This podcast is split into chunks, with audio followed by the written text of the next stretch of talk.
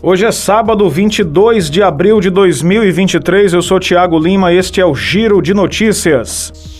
As viroses afetam os cearenses com mais intensidade no período chuvoso e um monitoramento com 4 mil pessoas, feito de janeiro a abril, aponta quais micro-organismos mais circulam no estado: influenza A e B, vírus respiratório VSR, rinovírus e adenovírus. Idosos e crianças estão mais vulneráveis e especialistas indicam as vacinas como a principal estratégia de proteção. A identificação dos vírus é feita pela Secretaria de Saúde do Ceará e essa pesquisa acontece de forma amostral, ou seja, nem todas as pessoas com sintomas gripais passam por essa análise.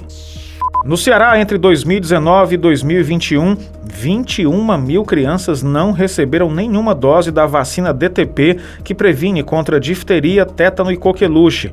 O levantamento é do Unicef, que também traz dados do Brasil e do mundo. Segundo a organização, também no estado, 20 mil crianças não receberam nenhuma dose da vacina contra pólio. A nível nacional, pelo menos 1 milhão e 600 mil crianças não tomaram a DTP. No mundo, esse número chega a 48 milhões. Como a vacina é injetável e oferecida como pentavalente no Brasil, o sistema precisa de mais esforços para aplicar. A DTP protege também contra hepatite B e a bactéria que causa meningite.